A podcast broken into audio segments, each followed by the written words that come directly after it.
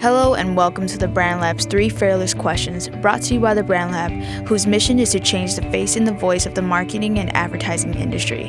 This is Gao Zong, your Brand Lab student host, and I'm here today with our special guest, Michelle Benson.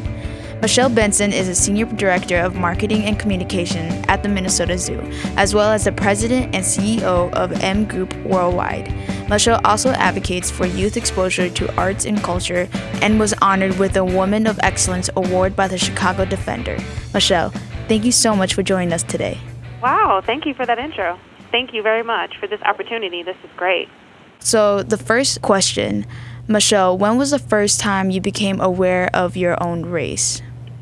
Um, actually, it was first grade. Um, I went to a public school up north. I'm from the city of Chicago, so um, and I was bused up north, and it was a predominantly white school. And uh, first grade, um, there was a young lady in my class named Sherry, and um, she brought a cartoon to school and asked me which um, which did I prefer, chicken or watermelon. And there was a kind of um, racist cartoon, and she I don't think she was doing it to be mean.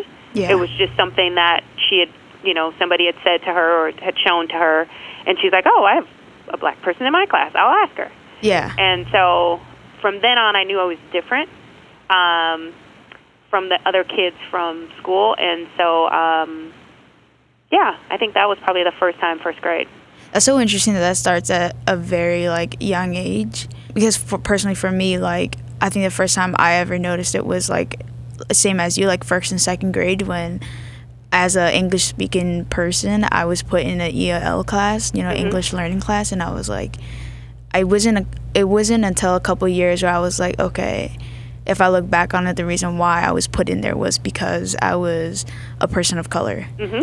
and so it's it's definitely something like an eye opening when you like kind of step back from it and be like, oh, okay, so that's why I was. Yeah, you know. absolutely, absolutely. And you, you're right. You think about it later, and you're like, because you know, when she said it to me, I wasn't, you know, I wasn't sad or mad or upset. Right. I was just kind of like, I mean, I guess that person in the cartoon kind of looks like somebody like me. Yeah. So maybe that's why she's asking. Um, but it did give me a stigma. So it it wasn't until I was 35 that I actually ate watermelon. Um, I chose between watermelon and chicken, and at first grade, and so Mhm. from then on, I had never had watermelon, and so I tried it when I was 35. Your first time ever trying watermelon was at Absolutely. 35. Yep, I wow. had a I had a, a boyfriend at the time who was just like, "That's crazy," you know.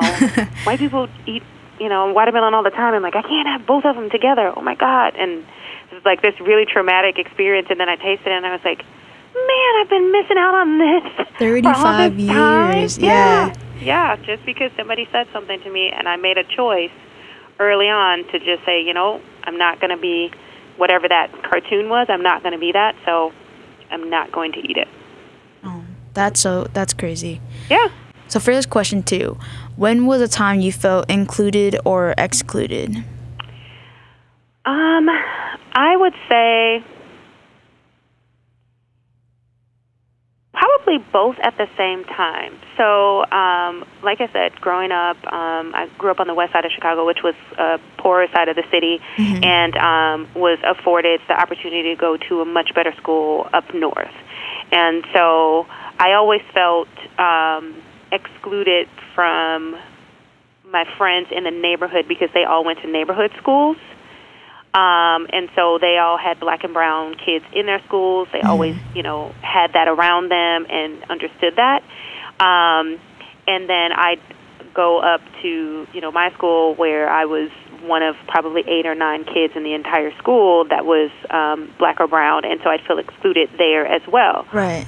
But then at home with my friends in other instances where it wasn't about school, I always felt included because I was one of them. Um, our families came from the same place. The block um, that I grew up on was um, all families that had been together for a very long time. So I always felt included in that space. Right. And then I'll also say at school I felt included because I found a teacher, um, Mr. Sampson, who was a black uh, male, who was the sixth grade teacher, but he had taken all of the black and brown kids under his wing, no matter what grade you were in, mm-hmm. and you know, kind of helped us through that process of being different there. Yeah. So I I think it was kind of at the I was living parallel lives at the same time because at any given time I could feel included or excluded by the same people. Right. For different reasons. So finally, our third fearless question is how have you seen diversity impact your creative process?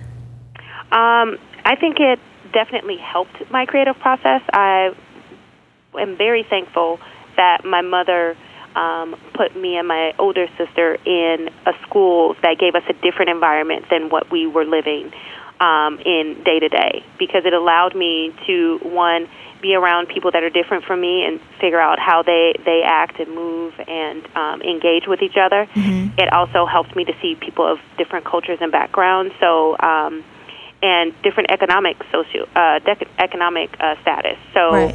um, where we lived in a, a poor neighborhood, we were kind of middle class. But to you know, go to school with kids who had swimming pools and numerous houses and um, be be exposed to there's something other than what I have was was very instrumental mm-hmm. in me being creative because I could think outside the box. I could see different things that I my um, peers at home normally didn't see, and so it, it allowed me to look at things with a different lens. So thank you so much, Michelle, for taking the time to answer the Brand Lab's three fearless questions today. Thank you very much for this opportunity. This has been the Brand Lab's three fearless questions produced by students of the Brand Lab who participate in classes and internships aimed at changing the face and the voice of the marketing and advertising industry. To continue this conversation, use the hashtag 3FQ and learn more at thebrandlab.org/fearless.